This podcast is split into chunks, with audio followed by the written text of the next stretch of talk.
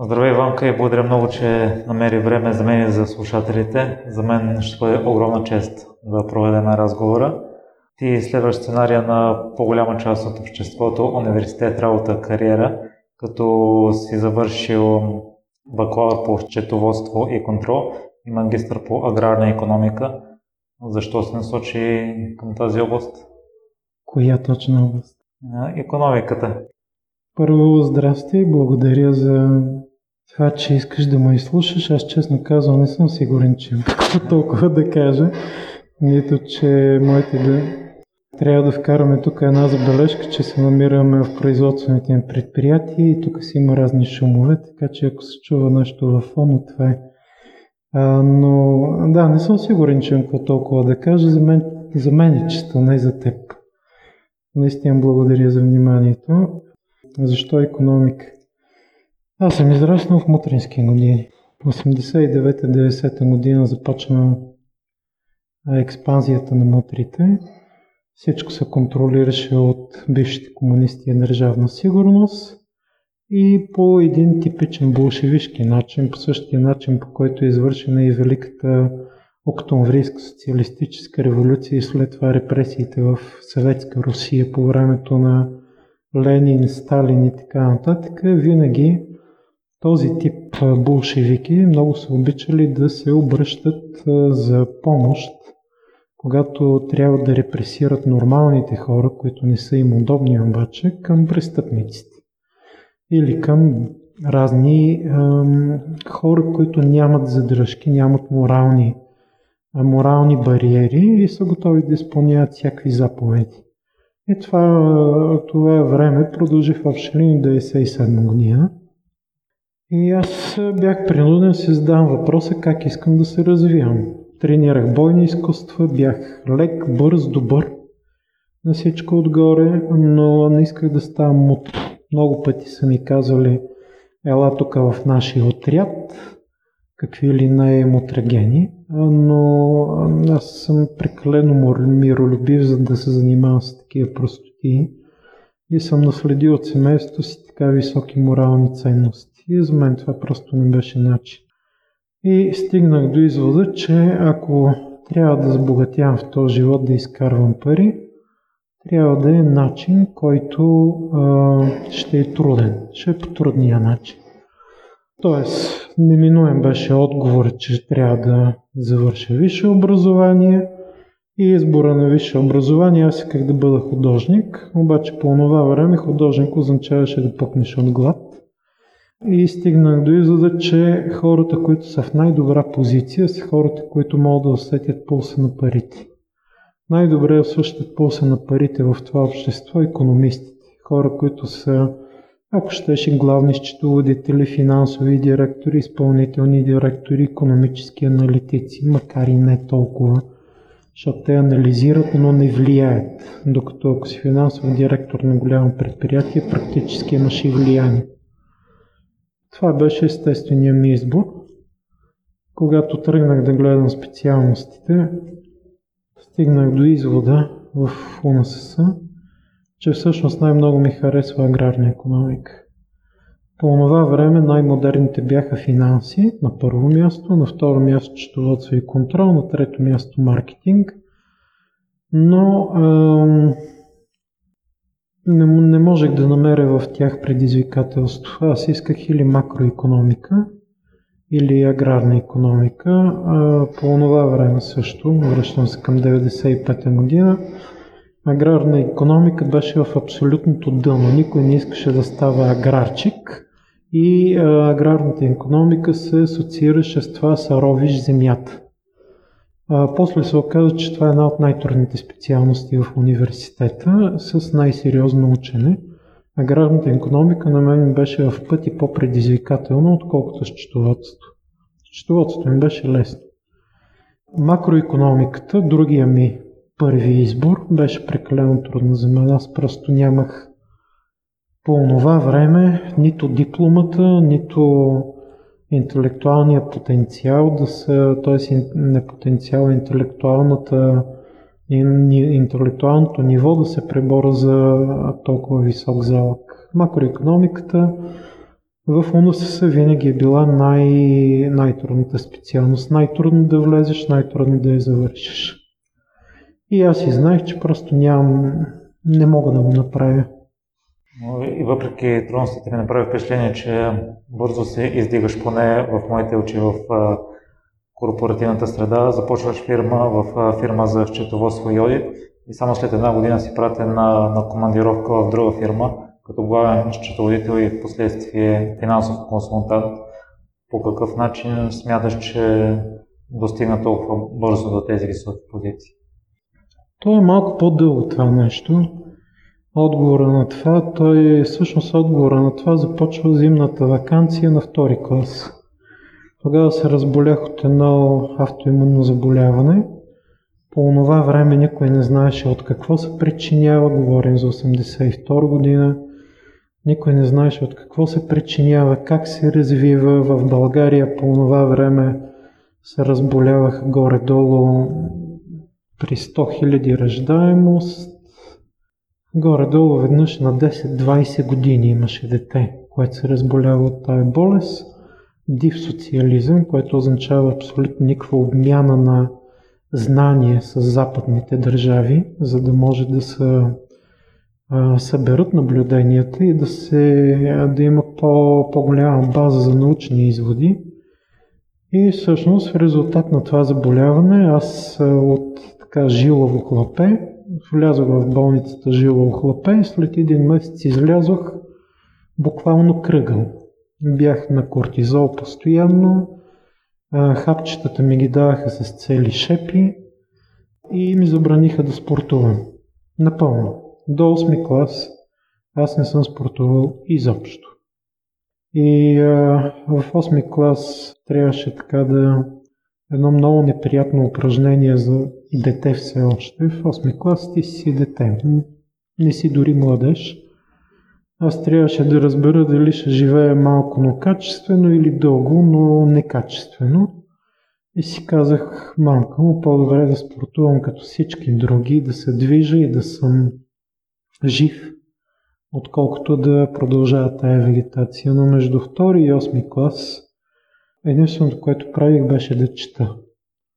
И като казвам да чета, не го имам предвид в екстремните му варианти. Аз четях всичко и по-много, и помнех всичко.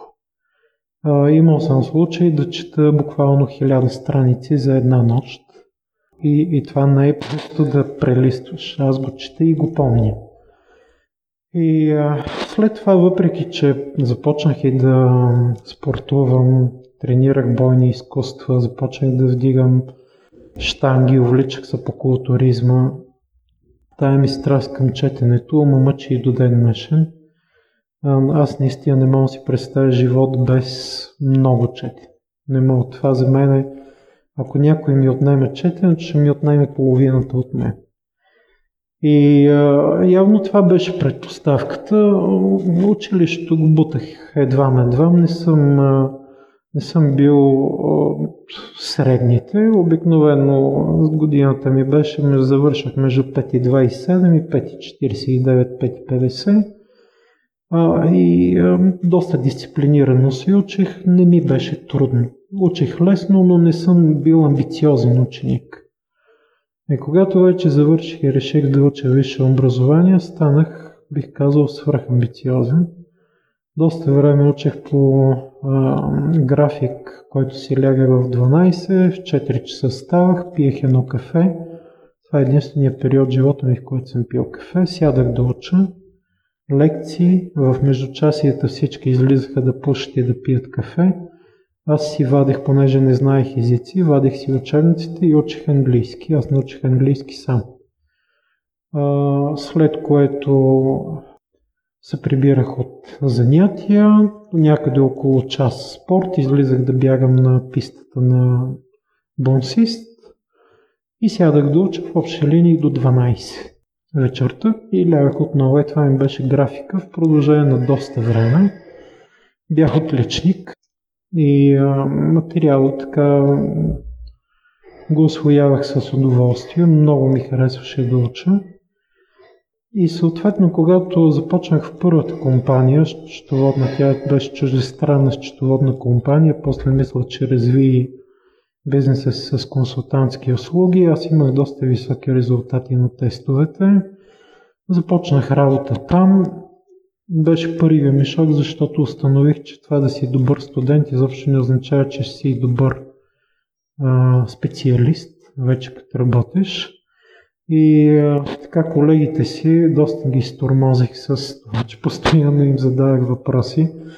В един момент виждах, че им писна от мен, но това беше ситуацията. Писва им, не писва им, трябва да питам. И после дойде тая възможност в Storko. Там всъщност се трансферирахме с идеята да станем главни счетоводители. След няколко месечен период станахме заедно с приятелката ми Ваня главни счетоводители. После започнах да изпълнявам и функции на финансов директор, макар че никога не съм бил официално назначен за финансов директор. И 2001 година напуснахме. Предприятието, за съжаление, не вървеше добре. Прибрахме се в София. Ние не сме планирали да живеем в Плевен по принцип. Те се прибрахме в София и заедно с партньора ми Елвин направихме първата компания, Jet Finance. Там работих нечовешки много. Като казвам нечовешки, имам предвид. Работих 7 дни седмично, от 7 сутринта до 7, 8, 9, 10, 12 вечерта. С приятелката ми се разделихме, защото тя не ме виждаше, беше забравила как изглеждам. И всъщност аз започнах да си взимам един неработен ден, чак когато се запознахме с съпругата ми Ива. 2004 година, ако не се лъжа, 5 там някъде. Аз си давах сметка, че ако нямам един почивен ден в седмицата, няма как да създам нова качествена връзка. Започнах да почивам в неделя, после започнах да си взимам и някоя си друга събота. Но целият този ресурс, когато го вкараш в действие, времеви ресурс, интелектуален ресурс, предприемчивост, той носи резултати. Много голямо влияние имаше това, че майка ми никога не ми е казвала какво да прави. Никога. Тя ни беше оставила, някои могат да кажат на самотек. Тя ни съветваше, казваше ни какво е добре за нас и какво не. Но не ни е висяла на главата, аз имам двама братя, не ни е висяла на главата да ни дава насока в живота. Ние си взимахме решенията сами, падахме на колена, изправяхме се и си продължавахме. Така че комбинацията от тая самостоятелност, от това, че заради имунното заболяване прехвърлих огромен обем литература и ми е останала много високата скорост на четене и на разбиране на материала, след което свръх амбициозността в университета, след което големия късмет да започна в добра компания, първата ми работа. Това си беше на голяма степен късмет. Аз нямах кой знае какви заслуги, че тая възможност почука на вратата. После в Storko, там съм работил страшно много. Повечето пъти всъщност аз си тръгвах последен в завода. Той е понякога много неприятно. Тръгваш си в 12-1 часа, колата ти под половин метър сняг, мръзнеш докато я изровиш от снега, прибираш се в Плевен, 2 години колко бях там, аз бях забравил как изглежда отворен магазин. Бях забравил, наистина, аз не бях виждал отворен магазин, защото си тръгвах прекалено късно. София беше по-добре, защото тук вече като направихме Jet Finance, имаше денонощни магазини, можех да пазарувам в тях. Но и най-накрая целият този ресурс, късмет, огромен, на мен живота ми е повлиян от много късмет. Но той се канализира в това, че можеш да напреднеш бързо. От друга страна, ако се жалиш, ако се пазиш, ако те помръзва, ако не влагаш сърце и акъл, няма как да гониш резултати.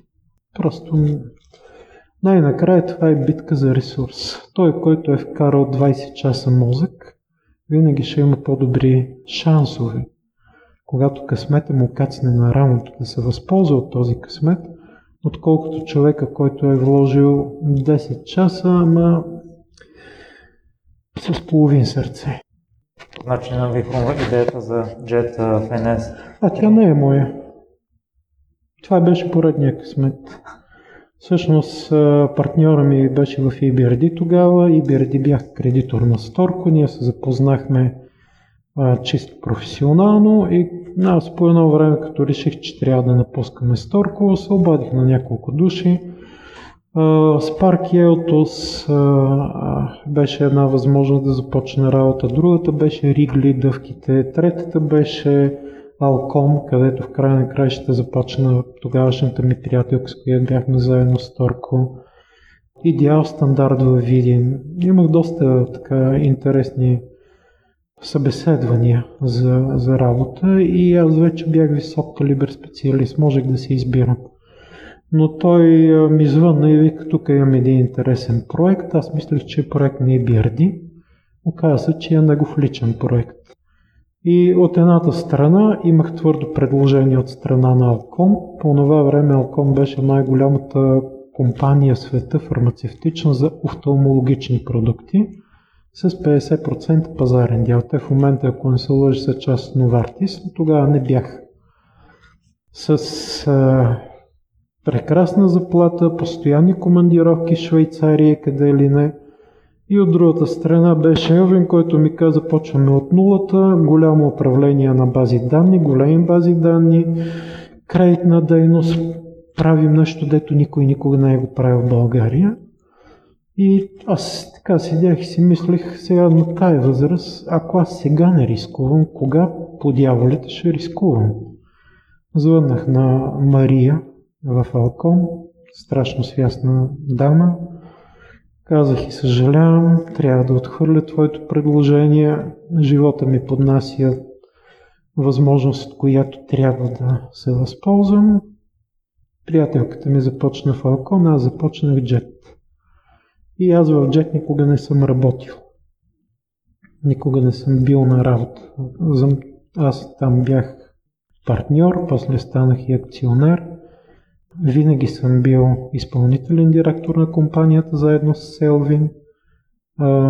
Ние с него станахме много близки буквално от ден първи. Буквално си четяхме мислите, което е много рядко. Нали, пожелавам всеки му да намери партньор или приятел с такова високо качество на отношенията. Аз имам голям късмет да намеря, да попадна на това нещо. И след това просто се разцепихме от работа и винаги бяхме една глава пред другите. Но повечето хора не си дават сметка, но ние двамата с Елвин и екипа ни, който събрахме с течение на годините, ние буквално революционизирахме кредитната индустрия в България. Ние бяхме disruptive по времето, когато дори в Щатите думата disruptive бизнес не се използваше. Ние бяхме високотехнологични, свръхвисокотехнологични по време, когато в България банките още нямаха връзки от клон в клон и не работиха с единни системи. 2007 година ние обработвахме повече молби за кредит с 100-150 души, отколкото цялата банкова индустрия взета заедно. И цялото това нещо всъщност беше резултат на революционни и еволюционни приложения на всичко високо интелектуално, което ни попадаше. Бяхме абсолютни, проститутки по отношение на нещата, които прилагахме. Бяхме безкруполни. Каквото видехме хубаво, го заимствахме и го прилагахме веднага. Но имахме и някои неща, които аз още не съм виждал такива компании на световно ниво. Едното беше, че ние първи приложихме в България една от първите компании в света, така наречения Value-Based Management. Тоест управлението при нас беше базирано на ценности. И не говорим за тъпотията наречена корпоративни ценности. Ние изобщо не вярвахме в тях. Говорим за общо човешките ценности. Уважение, смирение, когато някой е допуснал грешка да отидеш да му помогнеш, а не да отидеш да го накажеш. И затова ние имахме изключително сплотен екип. Като казвам изключително, наистина изключително. Не е имало компания в България, която да има толкова сплотен екип, колкото нашите. Дори нали, нашите конкурентни компании казваха, абе вие, какви са те Jet, това някаква мафия ли е, някаква умерта ли е там, те пробват да ни взимат хора и не могат. Raiffeisen 2006-2007 година имаше един ден, в който бяха прозвъняли 15 души от нашите, от менеджмент. Само един напусна и той беше всъщност от всичките 15 души прозвъняни на най-формално казано ниска позиция. Ние, нали, разбира се, имахме организационна структура, но винаги сме били, тогава бяхме много плоска компания. Нямахме този тип отношения шефски. Например, ако вземем която и да е банка в топ 10 на България, служителите на банката не познават изпълнителния директор и те евентуално могат да го видят веднъж в кариерата си. Говорим за нормалните служители, не топ менеджмента, с които изпълнителните директори говорят ежедневно. Ние бяхме, всички ни имаха телефона, бяхме познати на всичките си хора. Думата служител беше забранена при нас, защото тя произлиза от служа. Нашите хора се наричаха нашите хора. Това беше официалният термин. И нямахме абсолютно никакви бариери. Ако някой се чувства зле, просто ми звъни и казва Ванка има проблем, искам да дойда да си го изкажа, идва и го изказва. Разбира се, правили сме грешки, губили сме хора заради грешки, но в край на краищата една така огромна компания. Ние когато я продадохме, имахме над 2000 души на нетрудови правоотношения и 1000 и няколко стотин души на трудови правоотношения. Това беше една от най-големите компании, създадени в българската история от предприемачи, не от държавата. Разбира се, не мога да сравняваме с АЕЦ Козлодуй или с Кремиковци, но Кремиковци не е създадена от предприемачи. Там са наливани държавни пари. Ванка загадна за част от работната ти философия, че ходенето на работа не го възприемаш като такова, но аз прочетох в едно твое интервю допълнението на това, че никога не би се унижил да работиш за пари. Какво се крие зад тези твои думи? Когато работиш за пари, т.е. ти отиваш да отмяташ работа с основната задача да получиш тези пари, всъщност това означава, че ти се приравняваш с това нещо. Приравняваш труда си. С други думи, ще го поставя по този начин. Ако ми даваш 5000 лева заплата, аз ще работя хикс. Ако ми даваш 2000 лева заплата, трябва да работя 40% от хикс. Аз винаги съм смятал, че труда и изобщо всички твои обществени, икономически, социални ангажименти са проявления на душата. Проявлението на душата трябва винаги да търси съвършенство. И в този контекст аз винаги съм се опитвал да направя нещата съвършени, да ги подобря, да ги направя една идея по-качествени, по-развити, по-красиви, ако щеш, по-секси. Спомня се и до ден днешен в Storko, когато започнах там, заплатите се осчетоводяха с два записа, 9 на 604, кредит на 421 и готови разходи на заплати. Ако не ме лъжи памет, аз не се занимавам с счетоводство от 2001 година, така че 19 години съм имал, най-вероятно не ме лъжи паметта и това е правилната транзакция. Няколко месеца по-късно аз направих счетоводяването на труда да бъде в над 370 записа. специално в разходната сметка. Тоест започнах да разбивам счетоводяването по отдели, по продукти, по функционални направления, което всъщност позволи да имаме много по-голяма, много по-ясна картина. Един от най-трудните разходи за разпределяне, как да бъде разпределен. Също беше и в Jet. Jet беше просто проекция на нашата мечта да направим нещо съвършено, красиво и нещо, с което можем да се гордеем. В този контекст, когато аз седна да работя, не мисля за пари. Не мисля това колко пари ще ми донесе или няма да ми донесе. Аз съм седнал и това, което ще доставя като крайен резултат, е проекция на моята душа. И ако това нещо е мърляво и смътено, това означава, че аз съм се отказал да търся съвършенство. Ако нещото обаче е една идея по-добро, или две, или революционно по-добро, отколкото съм правил преди, или някой друг го е правил преди мен, тогава всъщност аз съм доволен. Направил съм нещо, една малка стъпчица, която ми носи удовлетворение.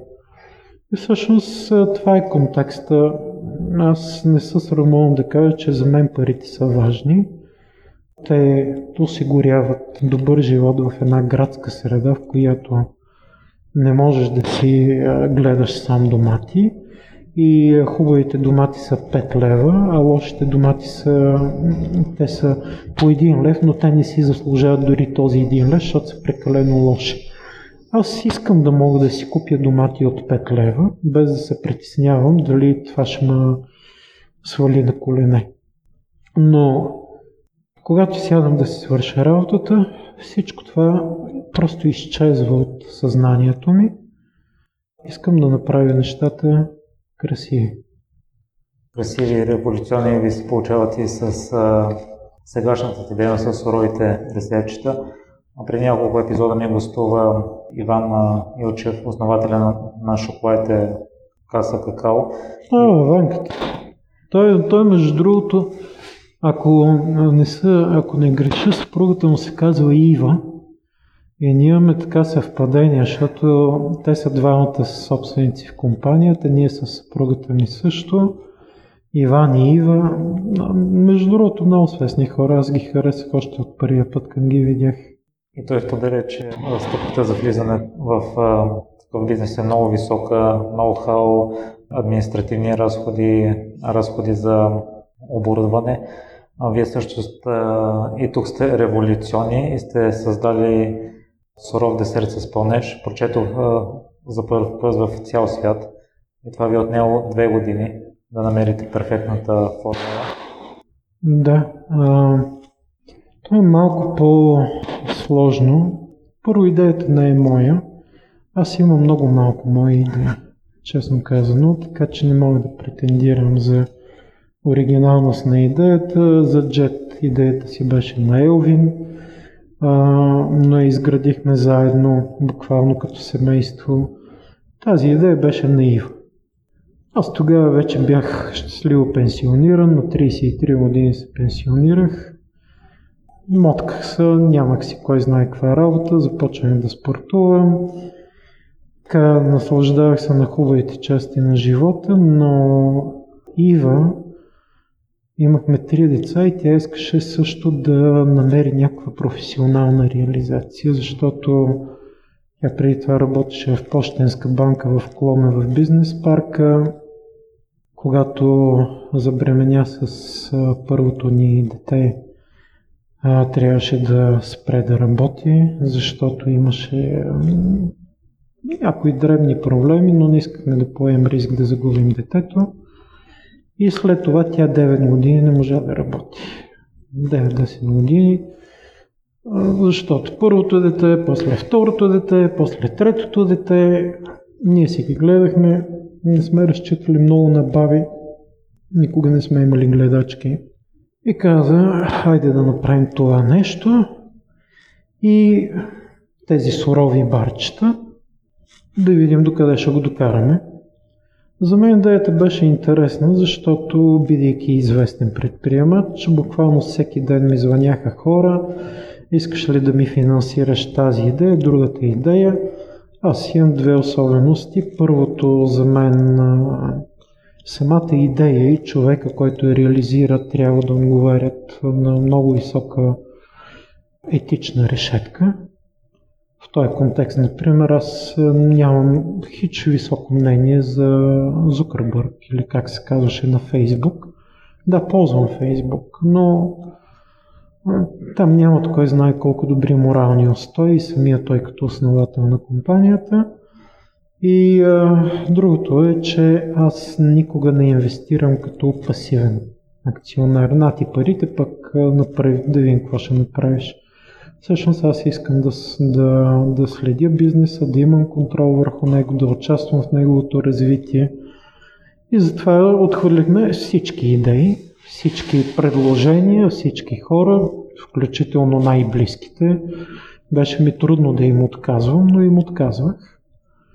И тя като каза това, добре, Ива, съпруга ми е, сурови барчета, това е етично, ще участвам лично, това е окей. И казах окей, хубаво, нека да го направим.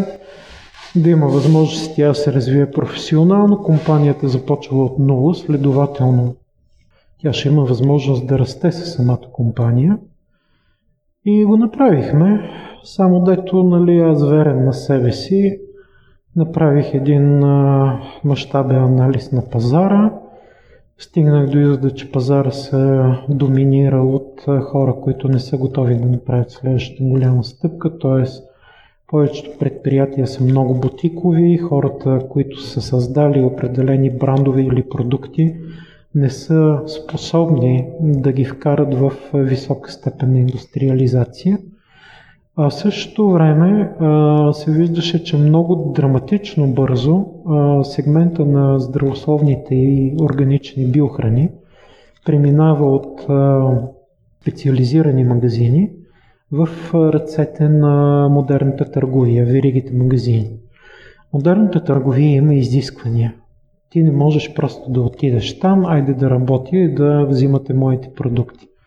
Те искат да можеш да поддържаш обем, да поддържаш високо ниво на food safety, безопасност на храните и също така и високо ниво на управление. Трябва да можеш да инвестираш. Защото когато трябва да скочиш от бутиково производство на индустриално производство, трябва да набухаш пари. И това на мен много ми хареса. Защото видях възможност ние да създадем бариера за влизане. Тоест, вкарвайки способности да управляваме на много високо ниво, да вдигаме стандартите за безопасност на храните, за иновация и също така и стартирайки с сравнително висок капитал, който за повечето български предприемачи е непосилен, те няма откъде да го осигурят. Всъщност, ние правим един вече ставащ се по-труден пазар, го правим практически невъзможен. И успяхме до голяма степен. Фокусирахме се върху иновациите. Дори по това време вече беше, поне за мен беше ясно, сега не знам за другите, но за мен беше ясно, че този сегмент на сурови барчета ще си отиде. Това е много, как да кажа, моден продукт. Не е особено интересен, не е особено как да кажа, пристрастяващо вкусен. Аз знаех, че до няколко години той ще е загинал. И съответно, но в същото време той беше кеш као. Тоест нещо, което можеш да въртиш много бързо обороти. И затова решихме да започнем с барчета. Не с крекери, не с веган сирене. Барчета просто бяха нещо, с което можехме да тестваме хипотезите си и бизнес модела си. Започнахме и като започнахме да мислим за продукти, брандове, стигнахме до извода, че не искаме да се занимаваме с същите глупости като всички други и да правим еднакви продукти. И до ден днешен аз съм готов да предизвикам който и да е. Взимам 10 барчета от пазара, махаме опаковките, връзваме една лента на очите и нашите са единствените, които са разпознаваеми. когато ги ядеш с затворени очи. Нашите са буквално единствените. Всичко останало, ако трябва да кажеш кое е този бранд, кое е другия бранд, кое е третия бранд, никакъв шанс. И беше голям късмет, защото докато прекарахме тези безкрайни нощи да ровим какви машини, какво оборудване, какви формати, попаднахме на технологично оборудване, което правеше нещата различни. Събрахме се партньорите, взехме решение, купихме го и тогава беше големия проблем, защото се оказа, че това технологично оборудване изобщо не може да изкарва смесите, които ние правим. Или лепнат, или блокират. Мъчихме се страшно дълго време. Имаше и друга компания, която видя ние какви машини купуваме и ги взеха в същите и те се отказаха и ги продадоха, но ние просто сме кучета. И това е много важно нещо, да не се отказваш. Просто да продължаваш, да продължаваш, да мислиш много, да анализираш къде е слабостите, да правиш инкрементален анализ на тези слабости, коя има по-висок принос, коя по-нисък, да ги елиминираш една по една и най-накрая един ден просто стана. Къде с мислене, къде с блъскане, къде с късмет и един ден стана. Направихме ги и това беше всъщност големия ни пробив. В момента ние сме една от най-иновативните компании в Европа и това не са наши думи. Аз, когато казвам такива неща, които нас ни хвалят, обикновено цитирам изявленията на други хора. Ние не се самонавиваме, ние си имаме много проблеми, трябва да ги решаваме всеки ден и нямаме време да се тупаме по рамо до един друг и да си казваме, гледай колко си страхотен. Просто не е нашия стил. Аз се намерих и било нещо иновативно. Забелязал съм, че различните фирми, ако искат да се развиват успоредно в успоредни области с различни продукти, ги създават, но под същото име, докато вие правите продукти за всеки, но ги брандирате по различен начин. Това също ли е една формула за успех, ако искаш да правиш няколко неща? Тук трябва да разбия илюзиите на всички. Но всички, които някога занимавали с продуктово развитие, с маркетинг, с предприемачество. Това е една много тежка истина. Повечето хора не желаят да я приемат. И тя е дали нещо ще се получи или не. На пазара говоря, значи ти вкарваш пари, вкарваш усилия, блъскаш се да направиш красива опаковка, всичко да е идеално и така нататък. И пазара просто не го приема. Никой не знае. Това мога да застана с как се вика живота си на това. Никой не знае кое ще се получи и кое не. Имало абсолютно невероятни продукти, разработвани от топ компании, от рода на Coca-Cola или Nestle, които са били пълен провал. Но ти няма да ги видиш в букварите, защото никой не пише учебници за провалите. Пишат се учебници за успешните неща, защото хората искат да четат вдъхновяващи примери. Аз, между другото, нямам нито една книга с вдъхновяващи примери. Аз имам главно книги за системи. Как нас се изгражда екипите? Какво е Бог? Как оперират системите? Маржове за грешка, функционални направления на системите, издънки, капацитети и така нататък. Но аз наистина нямам нито една книга, която е за този род вдъхновяващи истории. Кой какво страхотно бил направил. Зара, да речем, ето успеха на Зара. Аз имам хора, които са ми казвали, говоря за хора от турското разузнаване, които са ми казвали, че успеха на Зара е бил финансиран с дрога. Тоест, те са използвали камионите с платове и с дрехи, за да пренасят наркотици. Не знам дали е вярно. В края на краищата, честно казвам, мен много повече ме интересува как да се изградат системите така, че да функционират добре, отколкото кой какво е направил някъде си. Бил Гейтс, колко бил успешен. Браво на Бил Гейтс, нямам време за него. Имам време да си гледам моите си неща. И не си мера успех или неуспех по другите. Я ми препомни пак въпроса. Забелязах, поне докато се готвим за разговора, се замислих, че вие имате различни продукти, но под различни... Да, за брандовете, да. Значи ние всъщност създаваме много продукти и много брандове с идеята, че някой ще се наложи и ще оцелее. Това е. Много прост подход. Инвестираш повече в product development и брандиране, надявайки се, че един от 10 ще е окей. А това ли е за предпочитане според теб, пред това да използваш вече утвърдилия се и да създаваш допълнителни продукти под този... Ние нямаме нов бранд за последните 3 години. Ние създадохме още в началото няколко бранда и от тогава ги развиваме, но няма значение кой ще погледнеш, Danon, Nestle, Unilever. Те имат много брандове.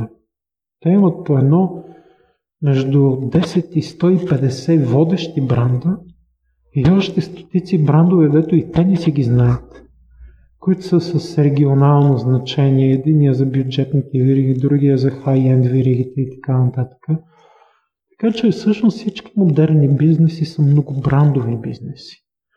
И всъщност, когато аз анализирах потенциалния път за развитие на тази компания, това беше едно от нещата, които поставихме в самото начало. Ние трябва да развиваме това нещо като модерен бизнес. Ние не трябва да властваме на едни такива етикети, ама аз съм фен на биохраната и на веганското хранене и сега значи ще започвам да живея с някакви клишета на този модел на поведение. Не, това е бизнес, аз съм капиталист, моята работа е да максимизирам стойността на компанията. Точка. Имам си един списък с изисквания, които не погазваме. Никога няма да използваме аспартам, никога няма да използвам животински продукти в нашето производство. Нали, имаме си exclusion лист, какво няма да правим. Не искаме да използваме разни изкуствени отцветители. Никога не сме купували през живота си изкуствен отцветител. Ако искаме нещо да го озеленим, използваме спирулина. Ако искаме да го почервеним, използваме ягоди или червено цвекло, или и двете. Но отвъд това, целият ни бизнес е структуриран по изключително капиталистически начин. Говоря от юридическата структура на компаниите, през организацията на менеджмента, през начина по който разпределяме капитала, финансови отчет, финансово управление, всичко. Ние от ден първи имаме наистина много добър експертен главен счетоводител, от ден първи имаме финансов директор от най-високо ниво, неща, които обикновено другите компании никога ги нямат или ги имат на много по-късен етап в своето развитие, чак когато се видят с пари. Истината е, че финансовото управление е конкурентно предимство. То е конкурентно предимство. Ако нямаш кадърен финансов директор, ти просто си загинал. Просто не го знаеш.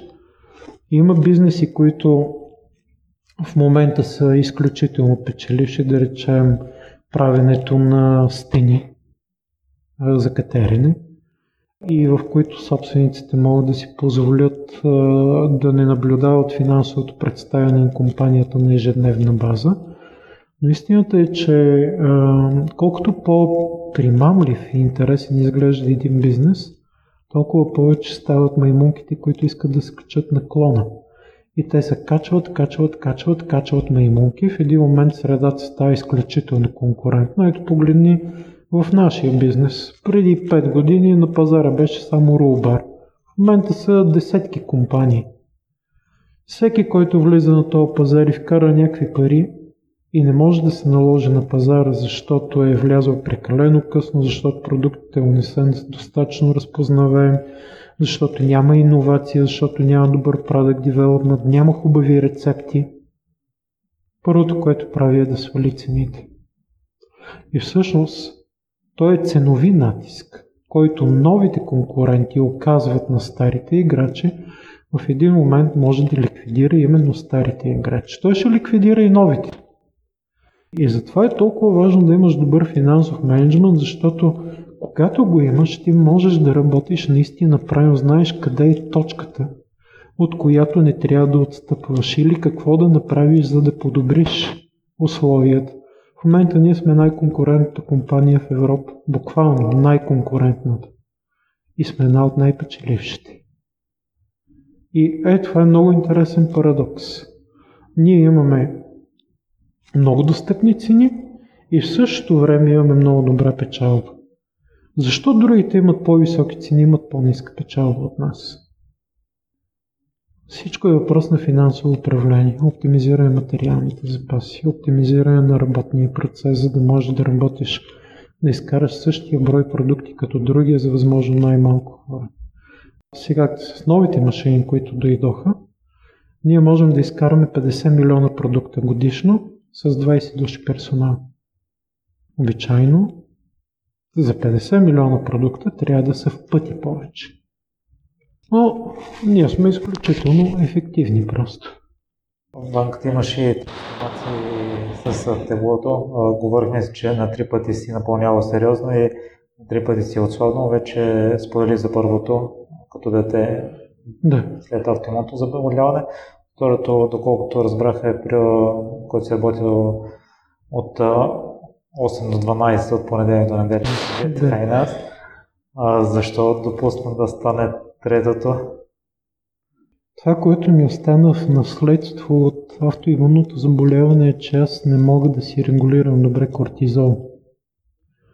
Всеки човек има вградени механизми за баланс на хормоните, така че да не изпушиш.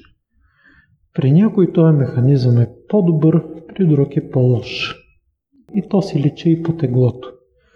При мен този механизъм отсъства, той е разбит. Което означава, че когато съм изложен на психическо напрежение, аз не мога да си контролирам хормоните и обикновено ме избива на хранене, на ядене, и то не какво да е ядене, а ядене на буклуци, така наречените успокояващи храни. Това е чисто психически, психологически проблем и хормонален. Те, за съжаление, започват да върват една много смъртоносна спирала. Някакъв проблем ти разбазиква хормоните, не можеш, в моя случай не мога да ги оправя, започвам да ям, това ми разбазиква още повече хормоните, заради което си влошавам още повече храненето и най-накрая стигам до чепсикола. Което е, нали, аз не обичам чепсикола. За мен тази храна и напитка са, как да кажа, те са дъното, което можеш да постигнеш своите хранителни навици. Но аз достигам до тях и си ги ям, и си ги ям в големи количества, стигайки тая деградация. Разбира се, това веднага ми се отразява на теглото. Просто за референция ще ти кажа, че 2017, когато ние започнахме да получаваме първите големи поръчки на този си бизнес, тогава цеха ни беше в Асеновград и работихме сутринта от 8 вечерта до 11-12 и тогава производителността ни беше 6480 продукта за тази един вид удължена работна смяна. В момента производителността ни е 170 хиляди продукта за 6 часа. Тогава за колко от 8 до 8 са 12, още 3 за 15 часа беше 6 хиляди продукта. Ние трябваше да си обслужваме поръчките с тези не особено високи числа по отношение на ефективност и ефикасност. И това ми се отрази зле. В септември месец отидохме в Асеновград и почнем да обслужваме поръчките. Октомври, между септември и октомври, един месец се борих с този стрес, опитвайки се да не се поддам на кофтито хранене. Но това е много интересно. Колкото повече се бориш, толкова повече стрес идва от самото борене. Най-накрая се предадох, започнах да ям дюнери, фалафели, пържени, които са мега напоени с мазнина. Фалафелите са една от най-вредните храни. Пилешки, месца и така нататък. Това мен тотално ме осмъртява. Тотално. Кола, спрайт, фанта, бира. На 20 декември се прибрах от Сеноград. Не, на 23 декември. Аз съм 24 декември ротен. Значи на 23 декември се прибрахме от Асеновград София, за да може на 24 да тръгнем за Плевен да празнуваме Коледа с моето семейство. Бях в Асеновград септември месец, бях 70 кг, на 23 декември бях 120 кг. Значи това са 2 месеца, ноември и декември. 2 месеца и половина, за 2 месеца и половина качех 50 кг.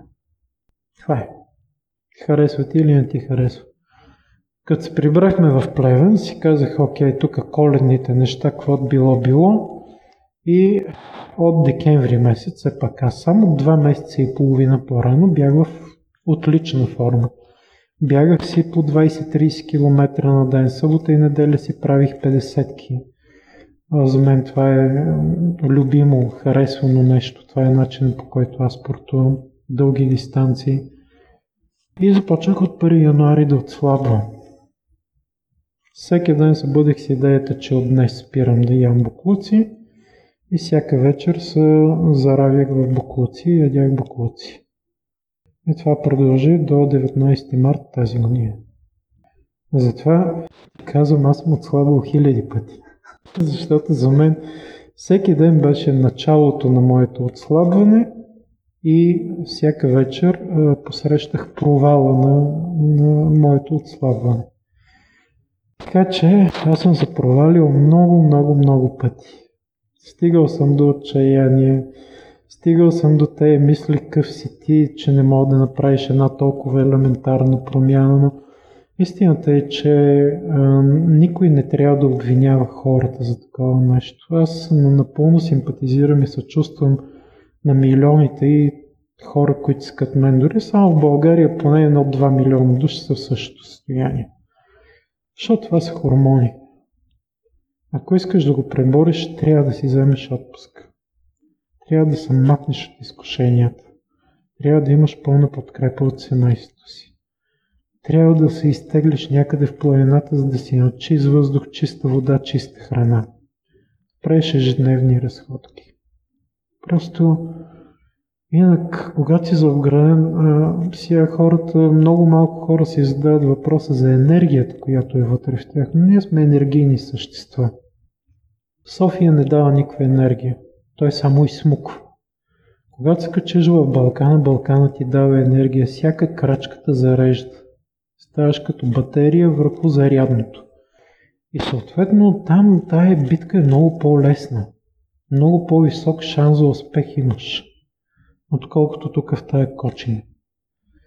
И не случайно 19 март. Ние на 19 март тази година заради коронавируса се евакуирахме в нашата къща в Балкана и аз спрях да ям боклуци. От тогава имам няколко такива. Веднъж ядох, дори беше преди няколко дни ядох риба, стана ми лошо, почнах да повръщам.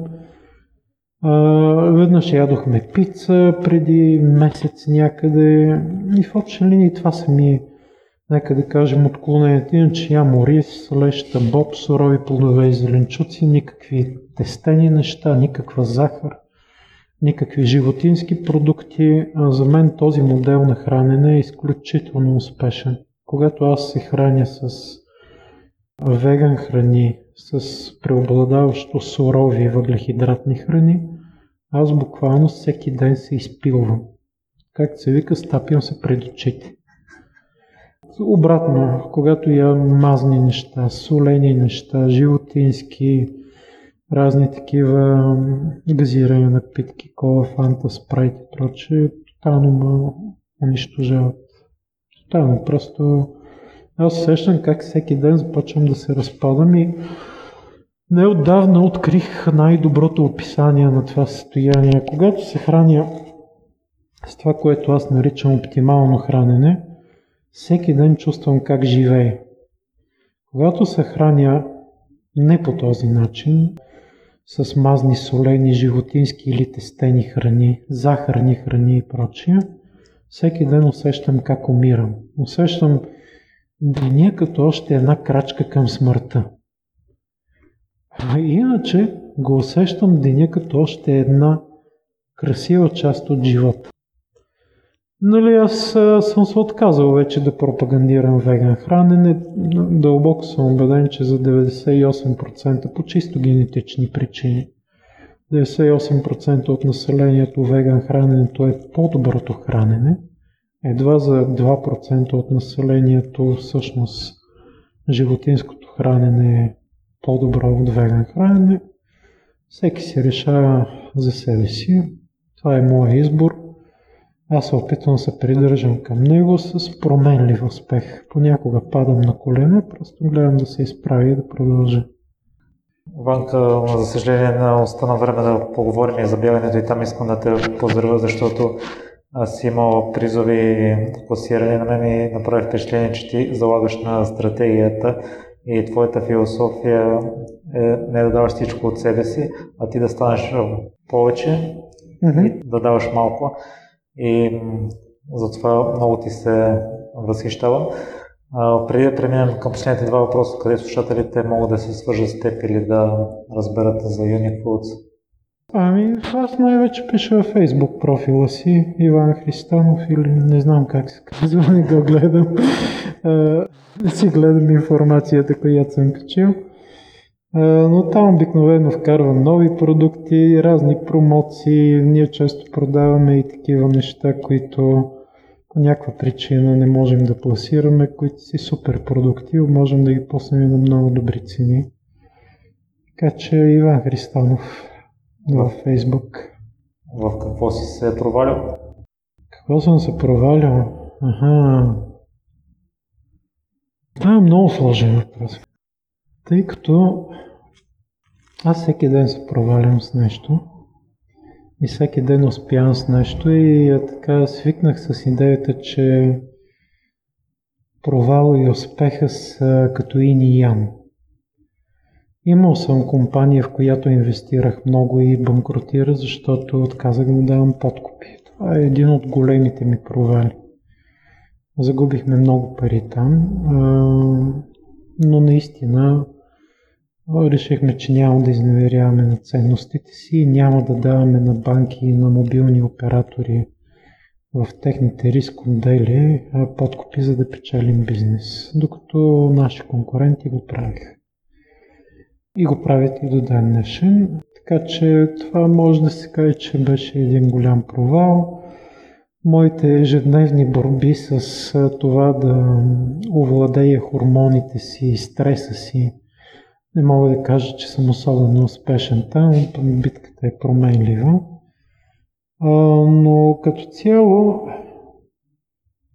един от така по-забележителните ми провали е, че имах един период, няколко месеца, не бих казал, че е страшно дълъг, който се върна на това, което ти преди малко цитира, че аз вярвам, че е много по-добре да дадеш част от себе си, но това себе си да бъде голямо. Тоест, нека да приемем, че ако аз мога да пробягам 1000 км спокойно, с висока скорост, много лесно ми е да пробягам 100 на състезание, много по-лесно от на този, който по принцип е способен да пробяга 50 км.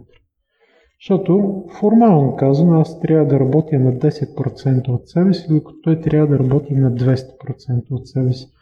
Аз много вярвам в този път на постоянното развитие, в постоянното разширяване на артистичното, духовното, интелектуалното и физическото състояние на човек като индивид.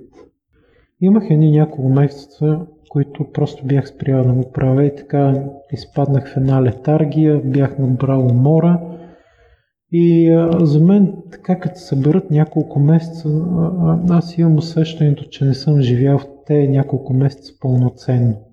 Все едно, че те не са били част от живота ми и понеже живота е много кратък, наистина много кратък, аз като изпусна ден, седмица или месец пълноценен живот, това го считам за недобро реализиране на аза си. Така че това е едно такова, преди няколко месеца, имах няколко месеца и такива. Сега за много хора си кажа, старе, ти си навил на масрафа, какво ти пука, но сега като си свикнал да живееш по определен начин, всеки ден да се предизвикваш с нещо ново, не е точно така. почваш да го усещаш, че това е нещо болезнено.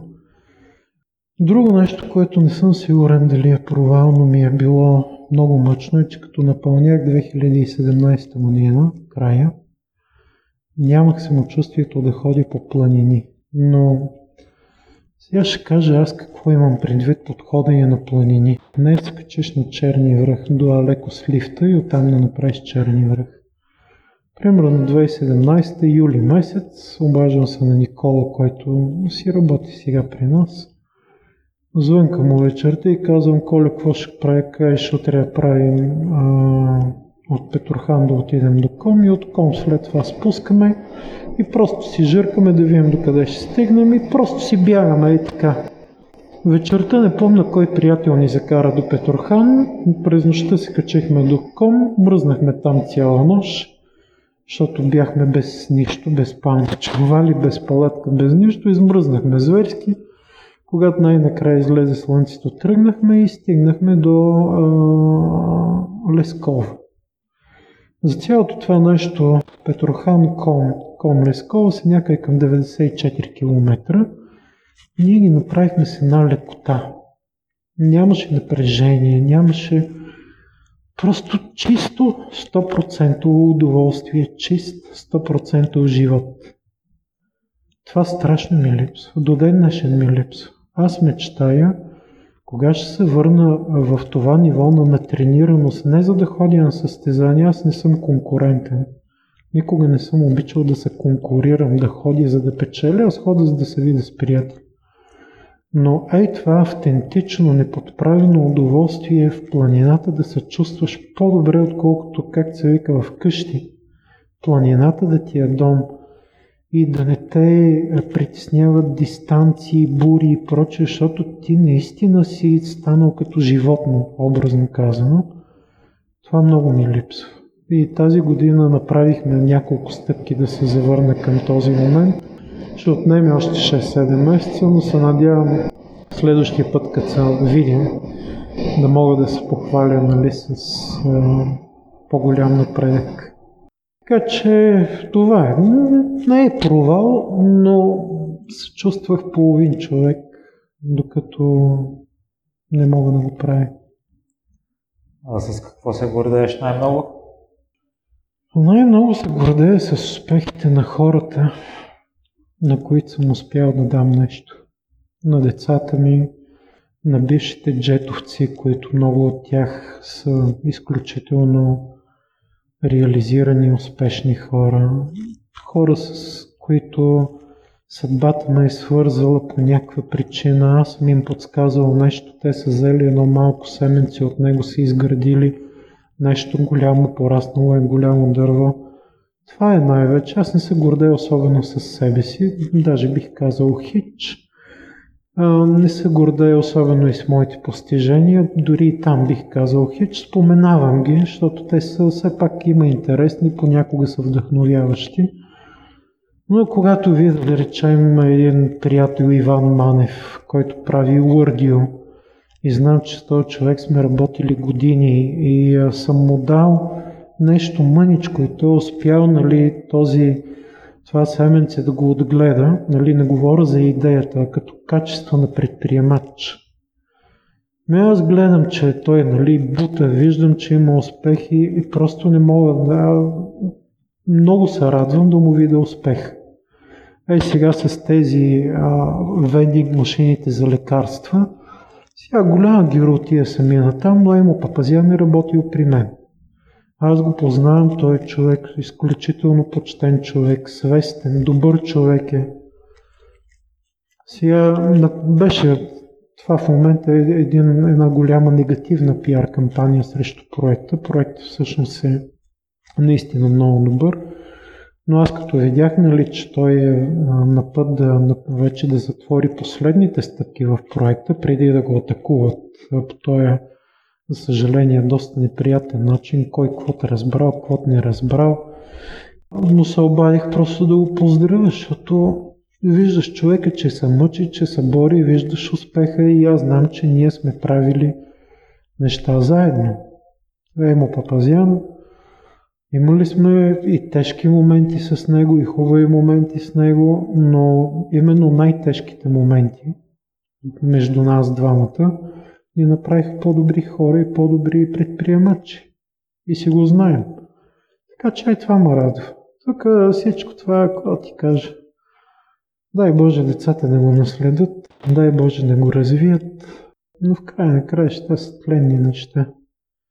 Изключително благодарности за нещо, господин Ванко. Беше ми много приятно да те слушам и успех пожелавам всички направления. Благодаря ти.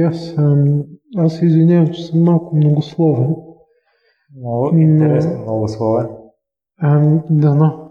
Ако хората не спрат на третата минута, дано да има някаква, да им хареса и да има полза, но причината да съм толкова многословен е, че всъщност цялото това нещо, аз имам един приятел, Милен Балабанов се казва, той е партньор и в бизнеса. Всъщност ние винаги трябва да гоним едно нещо, което се нарича flow. Нещата да следват естествен начин. Когато се потопиш в този поток, някакси живота започва да се нагласи по начина, по който искаш. И всъщност цялото това многословие е продиктувано не толкова, че не мога да дам кратък двусричен отговор, с което разбира се пък и самия разговор ще стане доста скучен, а по-скоро, защото се опитвам да въведа събеседника си в този поток, защото ние не живеем в изолирани събития. И до ден днешен аз съм повлиян от неща, които са случили далече в детството ми, за които аз съм благодарен, но когато са случили, съм страдал от тях. И с това, нали, се опитвам да кажа, че това многословие всъщност има за цел просто да покаже този поток как се развива, да подскаже на хората, че трябва да се отдадеш на този поток. Съпротивата поражда съпротива и живота става по-труден. Това не означава да се отдадеш на леност. Напротив, трябва да си активен.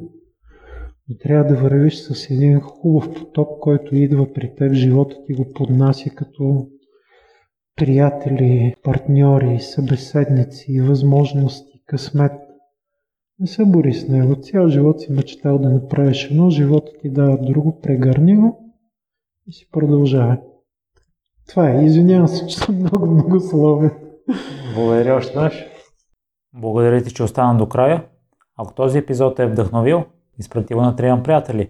А ако искаш да споделиш мнението си с мен или да ми дадеш препоръка, пиши ми във Facebook страницата на Непримиримите подкаст.